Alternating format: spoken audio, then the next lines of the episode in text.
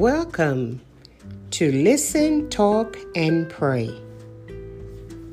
Today's teaching Reflections. Not long ago, I passed a milestone marking 20 years since I began keeping a spiritual journal. As I reread my first few entries, I was amazed that I ever kept it up. But now you couldn't pay me to stop.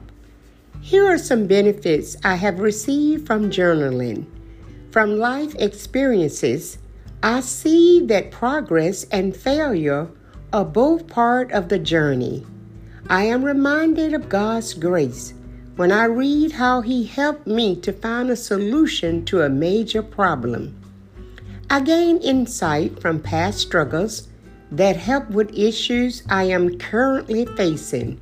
And most important, journaling shows me how God has been faithfully working in my life. Many of the Psalms are like a spiritual journal. They often record how God has helped in times of testing.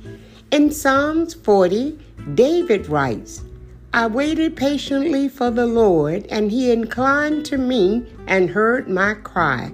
He also brought me up out of a horrible pit, out of the miry clay, and set my feet upon a rock, and established my steps. Verses 1 through 2.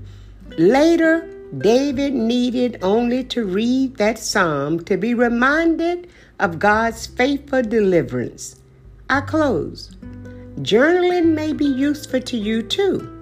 It can help you see more clearly what God is teaching you on life's journey and cause you to reflect on God's faithfulness.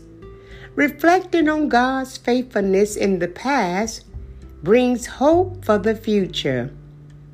This has been May Godfrey encouraging you to keep growing.